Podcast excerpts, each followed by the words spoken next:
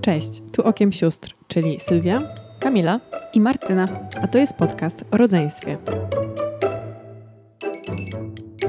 Każdy odcinek do tej pory był z perspektywy rodzeństwa, czyli nas dzieci. E, I mam takie wrażenie, że trochę dawałyśmy non-stop stryczki w nos rodzicom, bo ciągle było nie róbcie tego, nie róbcie tamtego, zmieńcie to. E, I tak stwierdziłyśmy, że może warto byłoby się też przyjrzeć e, tej drugiej perspektywie, czyli jak to jest e, wychowywać rodzeństwo okiem rodziców. Dokładnie, dlatego dzisiejszy odcinek będzie odcinkiem takim bardziej parentingowym, modne słowo teraz. Ja się przyznam, że dla mnie dzisiejszy temat w jakiś sposób jest obcy. Takim kontekście, że ja matką nie jestem. Ja dzieci nie mam. Nie mam pojęcia o wychowywaniu dzieci. Mogę tylko mówić ze swojej perspektywy jako dziecka.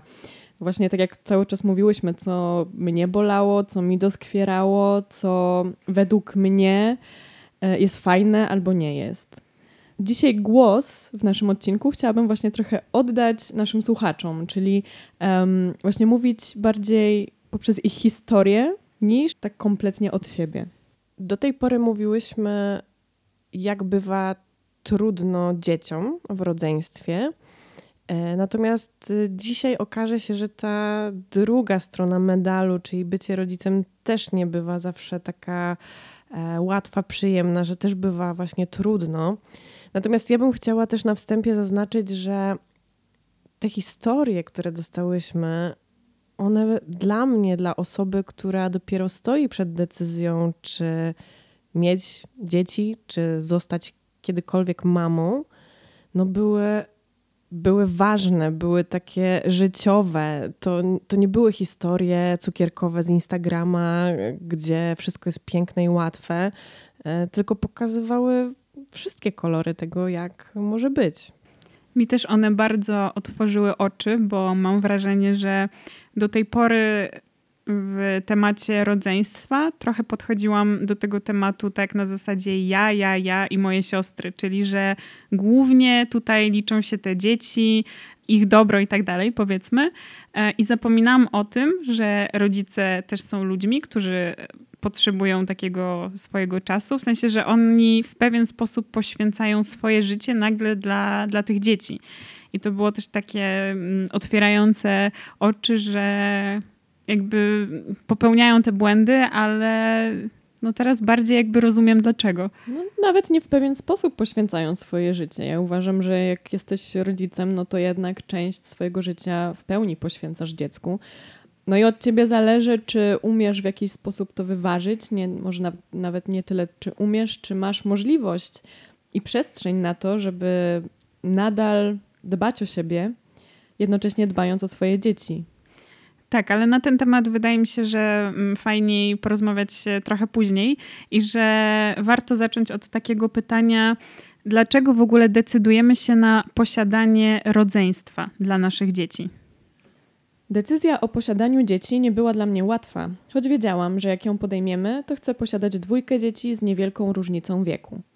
Zależało mi na tym, ponieważ sama mam siostrę, która jest starsza ode mnie o rok i cztery miesiące. Ta relacja jest dla mnie bardzo ważna, a wspomnienia z dzieciństwa mam w większości bardzo dobre. Wiedziałam, że syn musi mieć rodzeństwo, żeby nie był sam, jak mnie zabraknie. Z drugiej strony, żeby ciężar ewentualnej opieki nad starą matką nie obciążał go w całości. Moje przemyślenia są takie, że najlepsze, co można dać dziecku, to rodzeństwo. I nieważne z jaką różnicą wieku, bo każde na jakimś etapie jest super. Na przykład ja po wysłuchaniu tych e, cytatów mam wrażenie takie, że właśnie rodzice decydują się na rodzeństwo da, dla swoich dzieci nie dlatego, że oni chcą mieć to drugie dziecko, tylko robią to właśnie dla swoich dzieci. Tak, ale też e, tak jak ten pierwszy cytat pokazywał, to też może wynikać właśnie z Twoich pozytywnych doświadczeń. No, jak ja się zastanawiam nad posiadaniem dzieci, to też głównym argumentem za tym, żebym miała no, kilkoro, żeby te dzieci miały rodzeństwo, to są moje doświadczenia z naszego rodzeństwa. Już jak wszyscy słuchacze wiedzą, no, my akurat mamy ogromne szczęście mieć świetne relacje i to jest dla mnie jedna z największych wartości w moim życiu. I po prostu to, że ja mam tak super i mam tak tyle fantastycznych przeżyć z naszego życia, to chciałabym, żeby moje dzieci miały szansę zbudować równie e, fantastyczne więzi ze swoim rodzeństwem i też mieć takie oparcie, jakie my mamy w sobie. Właśnie powiedziałaś ważną rzecz, że rodzice decydują się na drugie dziecko przez własne doświadczenia. I przypomina mi się tu, jak robiłyśmy odcinek o jedynakach, gdzie każdy mówił, że nawet jeśli nie miałem rodzeństwa, to moje własne doświadczenia pokazują mi, że na tyle chciałem mieć rodzeństwo, że jako rodzic pragnę mieć przynajmniej dwójkę dzieci. I to jest mega ważne. Natomiast bardzo dużo osób y, podkreśliło, że miało wątpliwości. Że te wątpliwości zawsze się pojawiały, bo jednak to kolejne dziecko oznacza zmęczenie, oznacza o wiele więcej obowiązków. To też jest taka sytuacja, gdzie mamy już e, swoją poukładaną rodzinę, każdy powiedzmy zna swoją rolę, swoje miejsce. No i decydując się na kolejne dziecko, jednak pojawia się e, nowa istota, która trochę pozmienia nam w, tej naszej, w tym naszym ułożonym świecie i też będzie musiała się jakoś dopasować do tego naszego życia. I tu pojawia się pytanie bardzo często, jak pokochać tę drugą istotę? Czy da się tak samo mocno kochać drugie dziecko, tak jak pokochałem bądź pokochałam to pierwsze? Będąc w ciąży z drugim dzieckiem, bałam się, że nie znajdę jeszcze raz tyle miłości dla drugiego dziecka, że już nie można kochać bardziej, a jednak znalazły się uczucia dla drugiego malucha. Ale to w sumie ciekawe, bo nigdy się nad tym chyba aż tak nie zastanawiałam, że rodzice mogą mieć jakieś takie rozterki, no bo zawsze mi się wydawało, że jednak, wiecie, dzieci to dzieci, nie? Więc że je się zawsze kocha, bo tak trzeba z reguły. No właśnie, ale ta wątpliwość jednak e, jest i, i to chyba dość często, że no masz jedno dziecko, które, któremu poświęcasz wszystko, w którym jesteś już szalenie zakochana, no i ma być właśnie to, o czym mówiłam, że mamy już poukładany pewien świat, nasz świat i, i ma się zjawić to kolejne dziecko. No i są, są w głowie te wątpliwości, e, jak to będzie, czy będę je kochać tak samo, jakie ono będzie, czy ono się wpasuje właśnie w tę naszą rodzinę, którą już stworzyliśmy. No właśnie, i czy nie będzie miało jakichś takich, nie wiem, cech, których ja nie lubię, których nie akceptuję, nie? A to będzie moje dziecko, więc e, wiadomo, że no będę musiała jakoś to przewalczyć. Ja się zastanawiam, bo myślę, że nie u każdego tak jest. Myślę, że niektórzy może mają właśnie takie poczucie, że, że moje dzieci będą idealne, że moje dzieci będą super, że ja je tak wychowam, że nam się będzie żyło po prostu wspaniale. A potem się okazuje, że no, no nie, że to dziecko jest zupełnie inne. No i wiecie, no pojawiają się problemy, pojawiają się różne rozterki. Konieczność akceptacji. Dokładnie. No wiecie, no dziecko nie zawsze będzie takie, jak sobie wymarzysz. No rozmawialiśmy o tym, to jest y, zupełnie odrębna istota. Ona nie będzie taka, jak my sobie wymarzymy. Ona będzie taka, jaka ona jest po prostu, jaka chce być. Ale kolejną taką wątpliwością, y, która też się pojawiała, przed którą stajemy też decydując się na kolejne dziecko, to jest zazdrość dzieci o siebie była ta obawa jednak widoczna u rodziców, że czy, czy pierwsze dziecko nie będzie zazdrosne o, o to kolejne, albo czy ja sobie poradzę z tym, żeby zadbać o emocje mm, tego dziecka, żeby je jakoś przygotować właściwie na pojawienie się, żeby ono nie doznało jakiegoś takiego uszczerbku emocjonalnego. No, my na ten temat już e, dosyć tak sporo rozmawiałyśmy w poprzednich też odcinkach, mm, ale właśnie te historie mi tak pokazały, że rodzice mają to w głowach i są świadomi tego, że, że właśnie dzieciaki mogą być zazdrosne i że należy je w jakiś taki sposób przygotować na to rodzeństwo. Wspierać i też mm, w tych historiach no jednak było, że mm, rodzice się tego obawiali i zetknęli się z tym, że jednak ta zazdrość y, w zasadzie w każdym przypadku się pojawiła. Ona mogła być y, większa, mogła być mniejsza, ale zetknęli się z mhm. tym no i musieli sobie w jakiś sposób poradzić. Właśnie o tej zazdrości mówiłyśmy dosyć dużo, no bo jak się okazało, to nie tylko u nas taka zazdrość o uwagę rodziców, o, o siebie nawzajem e, się pojawiała, ale u innych osób też, u innych rodzeństw też. I właśnie zastanawiałam się, jak to jest z perspektywy rodziców. No, ty mówiłaś, że rodzice ciebie przygotowywali od samego początku, Sylwia, że jak mama była ze mną w ciąży, to że już e, została, byłaś jakoś angażowana w to, że, że będzie ta siostra i tak dalej, więc nie miałaś tego szoku. I tu jedna osoba też napisała, pracowaliśmy nad Kuby emocjami, jak byłam jeszcze w ciąży. Nie chcę generalizować, że akurat ta włożona praca miała tak pozytywny efekt, ale z pewnością warto skupić się nad emocjami starszego dziecka jeszcze na etapie ciąży, bo potem idzie za nami. Ale ja się tak zastanawiam, no bo nie każde dziecko ma takie podejście. Nawet jeśli angażujemy, będąc w ciąży, no to niektóre dzieci po prostu są niechętne. I dla mnie tutaj pokazuje to jakiś taki pewien trud, że jestem tym rodzicem, staram się, żeby było wszystko dobrze, a jednak no nie zawsze tak jest. Dlatego wydaje mi się, że dobrze, że te wątpliwości się pojawiają u rodziców, bo to się przekłada na taką pewną samoświadomość, e, świadomość problemu, no bo są wątpliwości i, i zaczynasz właśnie pracować z dzieckiem nad tym, nad tym, co, co, co go czeka, no bo to jest ogromne wydarzenie. Dlatego uważam, że fajnym scenariuszem jest, kiedy zaczynamy już o tym rozmawiać z dzieckiem, kiedy jeszcze drugiego dziecka nie ma, zaczynamy opowiadać, jak to będzie, co je czeka, z czym to się wiąże, e, jakie być może przyjdą nowe obowiązki, w czym będzie musiało pomagać rodzicom. No myślę, że na pewno pojawia się mnóstwo wątpliwości, o których my też tutaj teraz nie, nie mówimy, bo, bo w historiach się nie pojawiły, ale na pewno chociażby jakieś finansowe i tak dalej. Aczkolwiek zawsze rodzice podkreślali, mam wrażenie, że zawsze podkreślali, że pomimo tych e, wątpliwości, zmęczenia i trudu, to nie żałują swojej decyzji i, i nie cofnęliby czasu, żeby mieć tylko jedno dziecko. Tak, ktoś powiedział bardzo fajną rzecz, że może byłoby spokojniej i łatwiej z jednym dzieckiem, ale czy byłoby ciekawiej? No właśnie. Teraz chciałabym przejść do mm, takiego zagadnienia, które mnie, jako osobę nieposiadającą dzieci, e, chyba najbardziej ciekawi. To znaczy, jak się kocha każde z dzieci? Czy tak samo, czy mniej, czy bardziej? Odpowiedź jest chyba taka, że kocha się po prostu inaczej. No, każdy, jak już mówiłyśmy, każdy z nas jest inny, więc tak jak sobie przykładam to w ogóle na relacje z ludźmi, no to do każdego masz jednak inne emocje. Inaczej, inną sympatią kogoś darzysz, e, inną miłością nawet poszczególnych partnerów, z którymi się było, prawda? Więc jest to chyba naturalne, skoro każde dziecko jest innym człowiekiem, no to jednak ta miłość musi być odrobinę inna bo też dzieciaki potrzebują e, innego rodzaju miłości. W sensie nie każde dziecko będzie potrzebowało mm, takiej samej ekspresji, wiecie, takiego samego okazywania uczuć ze strony rodzica jak, jak drugie. Niektóre będą wolały więcej, niektóre mniej tej bliskości takiej. No to jest trochę tak, jak sobie teraz myślę, że na przykład. Um, tak jakby ktoś mnie zapytał, którą z was bardziej kocham. No też nie mogę powiedzieć, po prostu każdą inaczej, za jakieś inne cechy, za jakieś inne rzeczy. I pomimo innych rzeczy.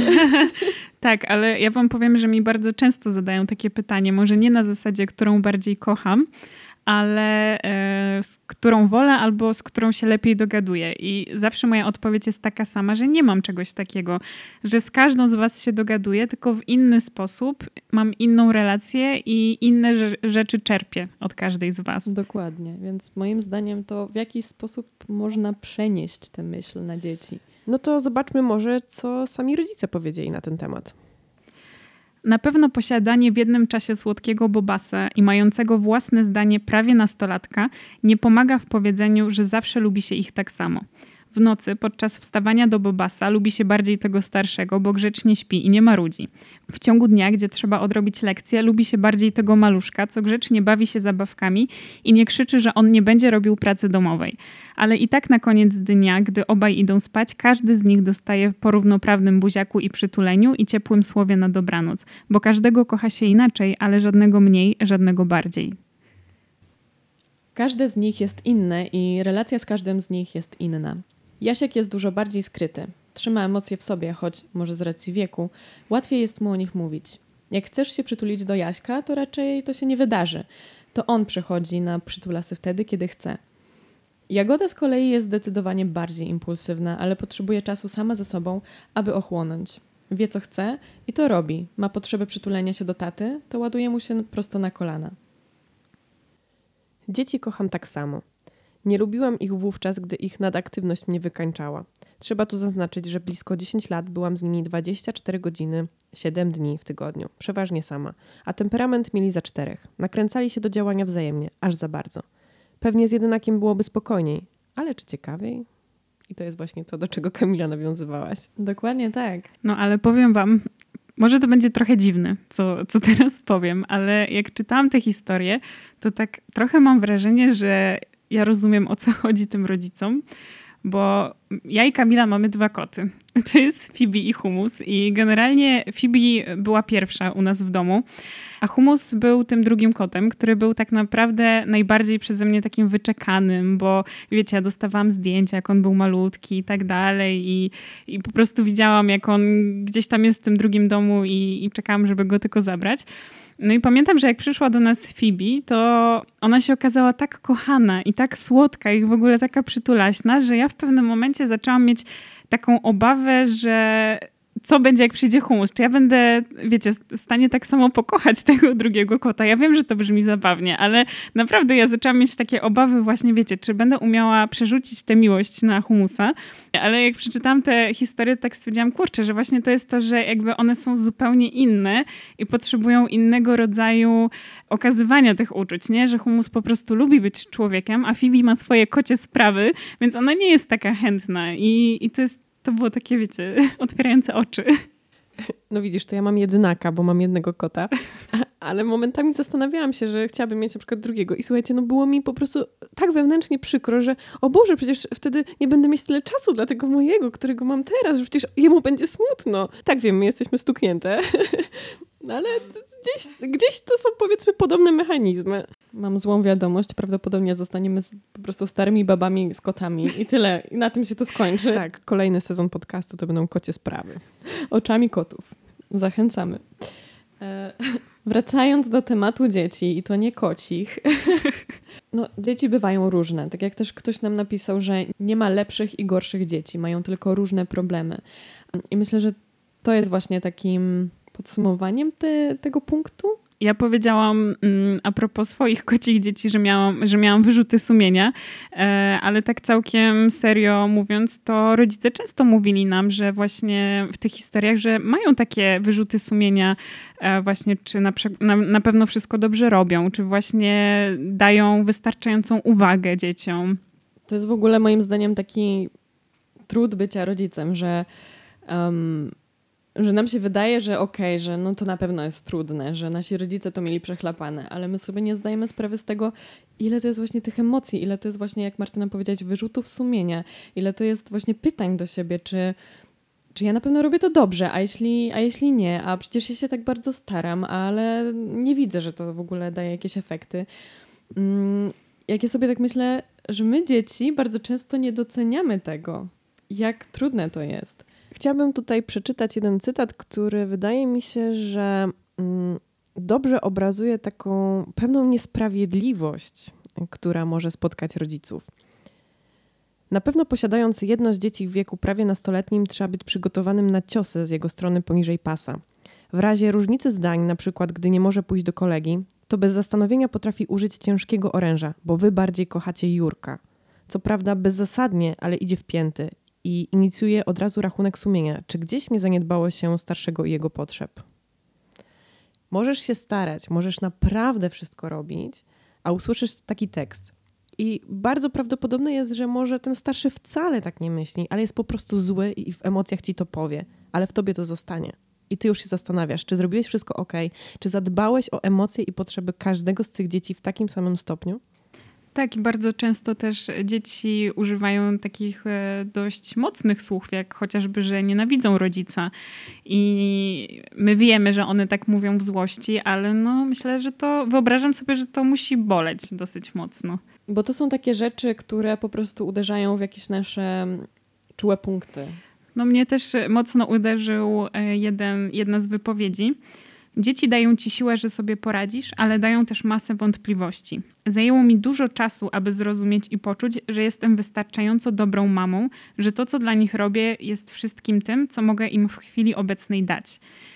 I to też musi być takie bardzo właśnie trudne dla rodziców, bo zdaję sobie sprawę, że oni pewnie wszyscy chcą dać siebie 100% i być takim podręcznikowym rodzicem, a, a tak się nie da, no bo nie ma w 100% idealnych rodziców. I myślę, że bardzo ważne jest, żeby też mówić o tym głośno, że rodzicem nie zawsze, wiecie, będą wiedzieli, co mają zrobić, nie zawsze sobie poradzą z jakimś problemem i najważniejsze jest chyba to, żeby dawali takie 100% swojego, w sensie swoje 100%, a nie 100% innych.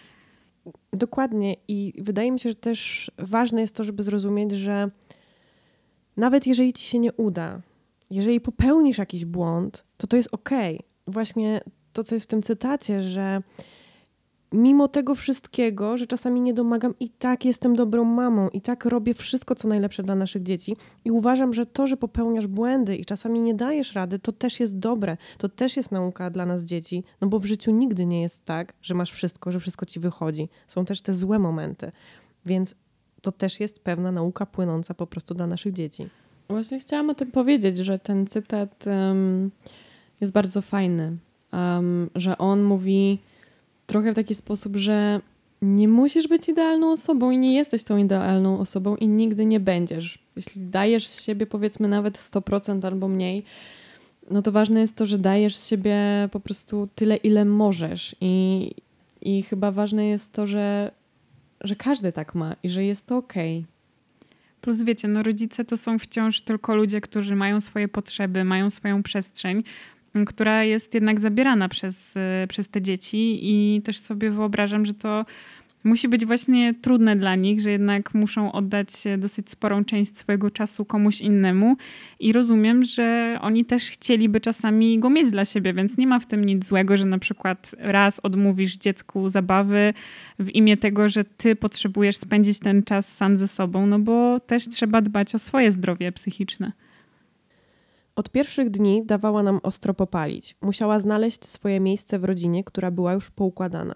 Był to trudny czas, ponieważ Jasiek potrzebował atencji, zrozumienia tej sytuacji, bo ktoś zabrał mu mamę i tatę, a i Jagoda potrzebowała ciepła, przytulenia, bycia z nią. Czułam się opuszczona, choć rodzina wielokrotnie oferowała pomoc i wsparcie. Ja chciałam wszystko sama. Dam przecież radę. Po porodzie miałam wrażenie, że dostałam obuchem w głowę. Wspomnienie sielanki przy Jaśku minęło, a pojawiła się wątpliwość, czy jestem dobrą mamą. Nie czułam się najlepiej, nie radziłam sobie z emocjami, z tym, co się ze mną dzieje.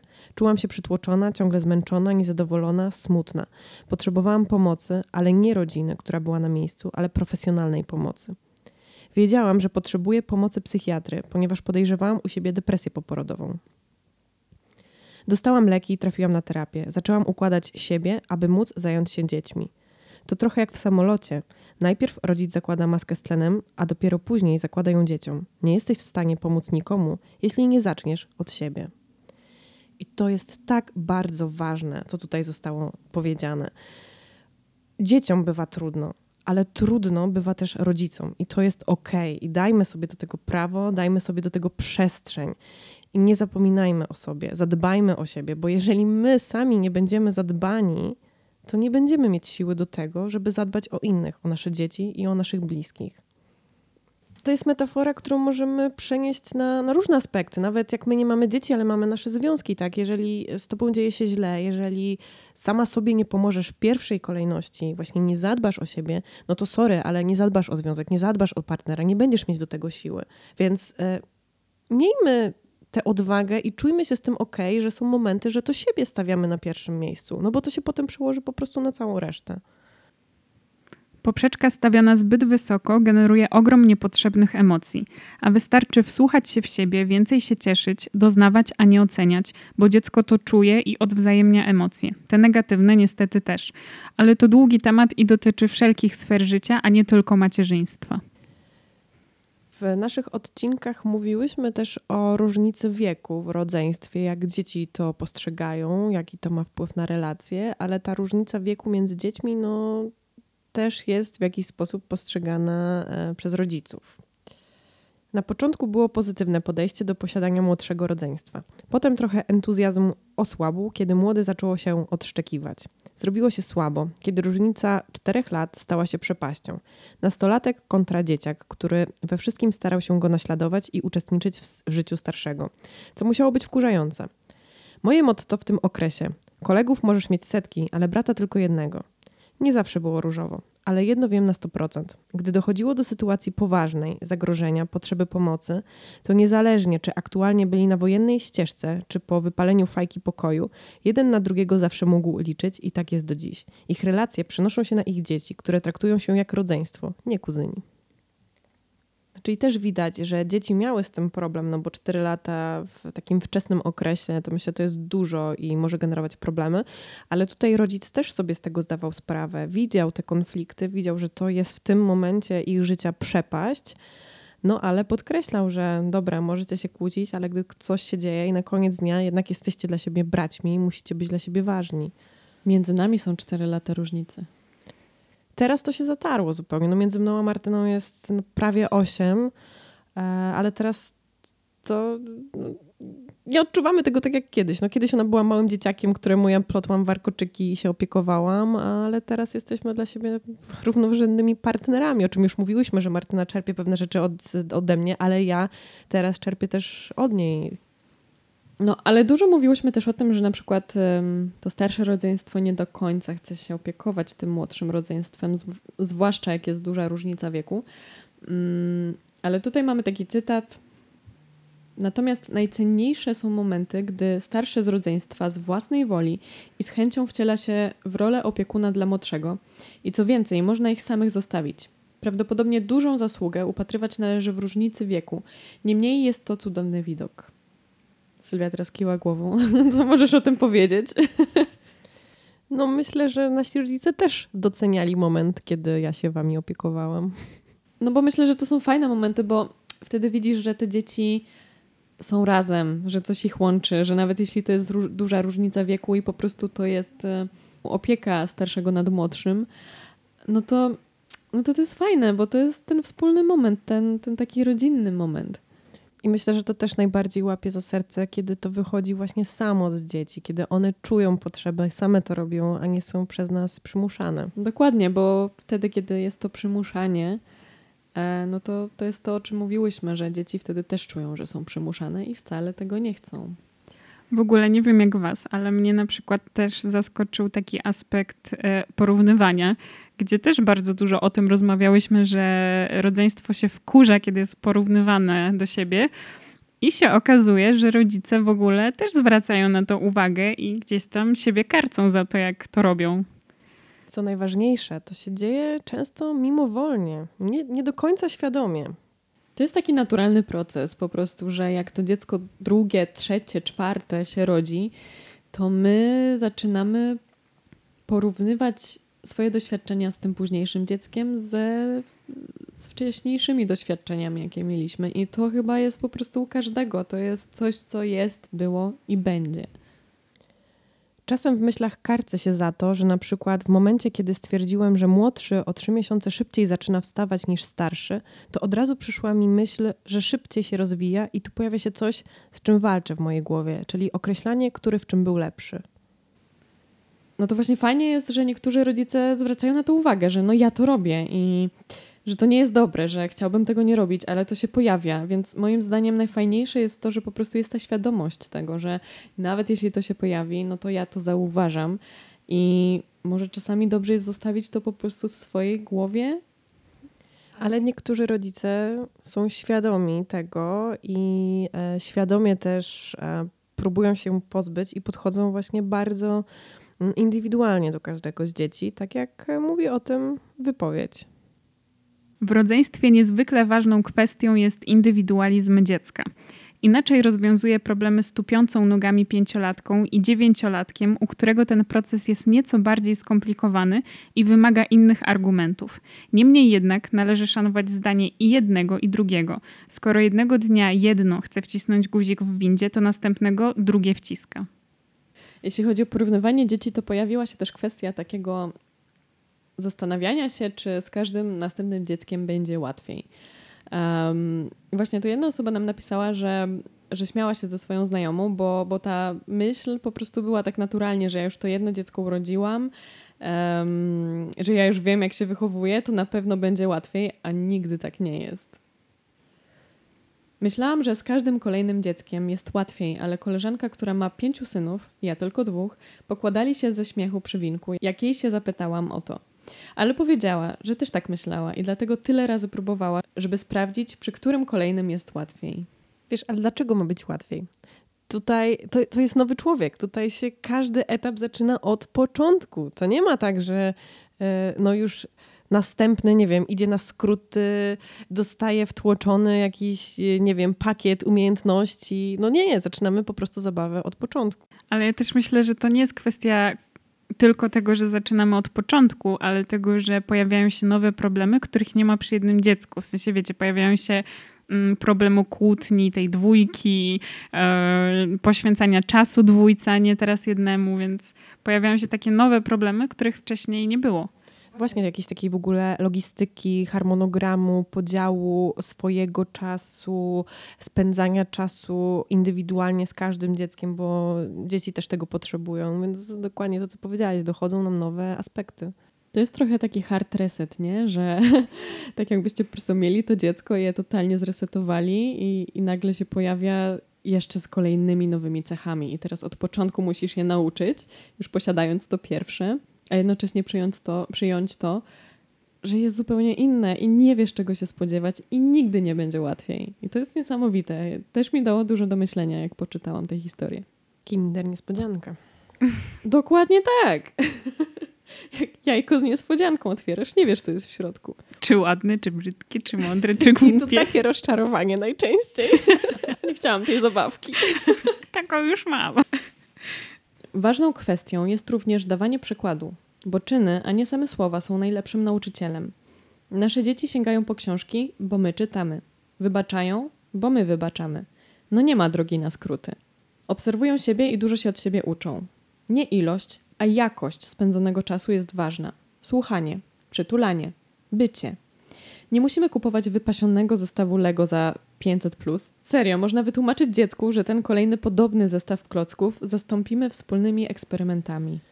Zapomniałam wspomnieć, że musi się po prostu chcieć spędzać razem czas, angażować się. Ważny banał. Nam się chce i łączymy zabawę z pracą i nauką. Dużo zależy od rodzica i od jego dzieciństwa, więc jak widać, poruszacie niezwykle ważny temat. Inaczej to było za naszych czasów i za czasów naszych rodziców. Z pewnością każde pokolenie chciało dobrze dla swoich dzieci. Czasami różnie bywało, bo i wzorce były inne. Teraz jest duża rywalizacja, duże wymagania z pracy, w domu, ciągły bieg, chora schiza ale warto pomyśleć nad sensem i odpuścić niektóre sprawy, jeśli tylko można.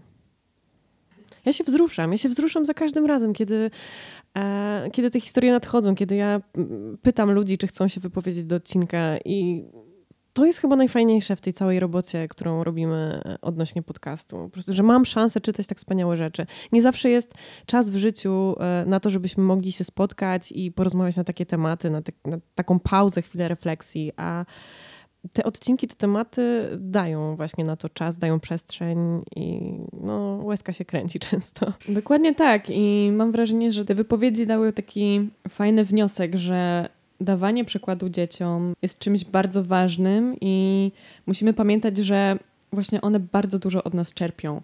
To nie może być tak, że my powiemy im, słuchaj, przepraszaj, bo tak się robi, ale one zobaczą, że jeśli ty nie przepraszasz, no to to po co ja mam przepraszać? I no oczywiście, jeśli będę kiedykolwiek matką, no to wiadomo, że nie będę się tak na tym łapać i, i, że też będę pouczać te dzieciaki i prawdopodobnie, nie wiem, zostawię te naczynia w zlewie, więc one się nauczą, że ja to robię, więc one też tak zrobią. Ale jest to naprawdę cenna historia dla mnie. Ktoś bardzo fajnie powiedział, że dziecko jest taką e, czystą białą kartką, która się rodzi z pewnymi takimi cechami swoimi, aczkolwiek wszystko inne już później pobiera z otoczenia od rodziców.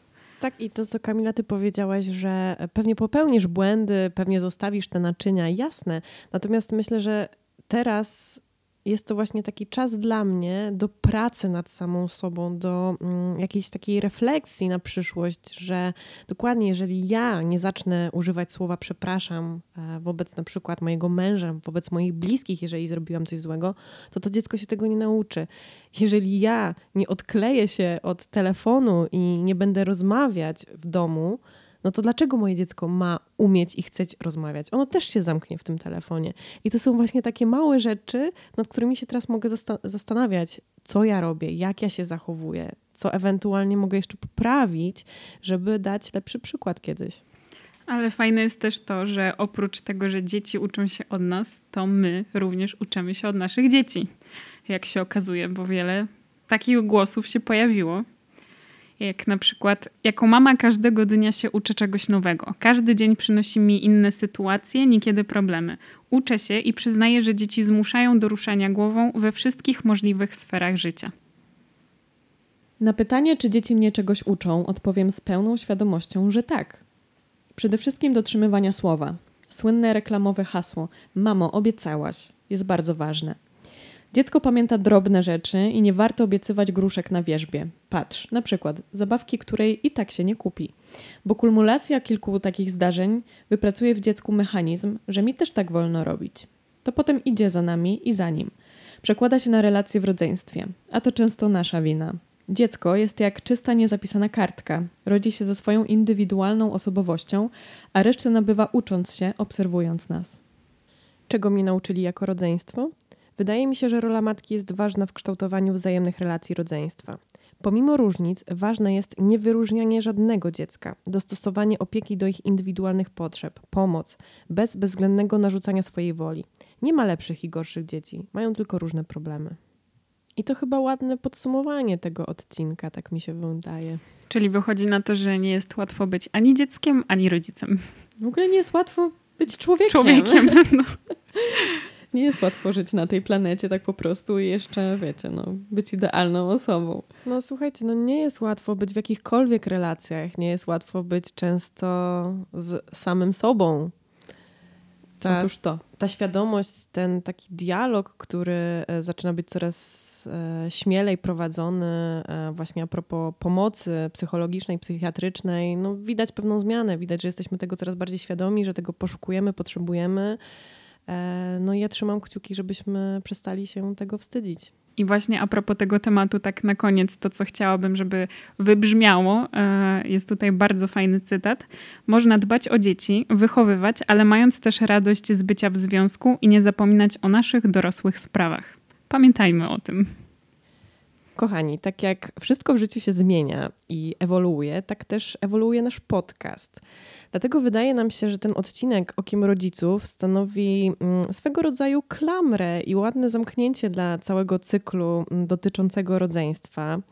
Dlatego postanowiłyśmy zrobić sobie małą przerwę, ale nie znikamy. E, chcemy powrócić do Was z kolejnym sezonem, który, w którym będziemy poruszać nieco inne tematy czujemy, że chcemy troszkę odświeżyć głowy, odświeżyć e, też koncepcję tego projektu. Wydaje nam się, że to może być też takie odświeżające dla Was, dla słuchaczy. E, my mamy trochę pomysłów w głowie, co byśmy chciały zrobić, e, jak rozszerzyć tematykę, ale jeżeli wy macie pomysł, o czym chcielibyście posłuchać, to też bardzo gorąco was zachęcamy do tego, żebyście dawali nam znać, no bo tak jak już niejednokrotnie mówiłyśmy, chcemy, żeby ten podcast był też przyjemnością dla Was, e, a bardzo fajnie się sprawdziła właśnie koncepcja tego, że dzielicie się z nami historiami, e, bo jest to na pewno duża zabawa i dla nas, i dla Was. Mm, dlatego piszcie do nas, wiecie gdzie, a jeżeli nie, to przypominamy. W opisie naszego podcastu znajdziecie maila, czyli okiem sióstr bez polskich znaków małpa gmail.com. E, jak zawsze i niezmiennie jesteśmy na Facebooku, na Instagramie. A słuchać nas możecie na Spotify, Apple Podcast i YouTube. I dziękujemy, że byliście z nami w kolejnym odcinku Okiem Sióstr. Czas szybko leci i trzeba starać się wyciskać dobre rzeczy, ile się da dostrzegać pozytywy i mieć radochę z pierwszego ząbka, a nawet z przypalonego budyniu, którego Kuba nie lubi, a Julka uwielbia.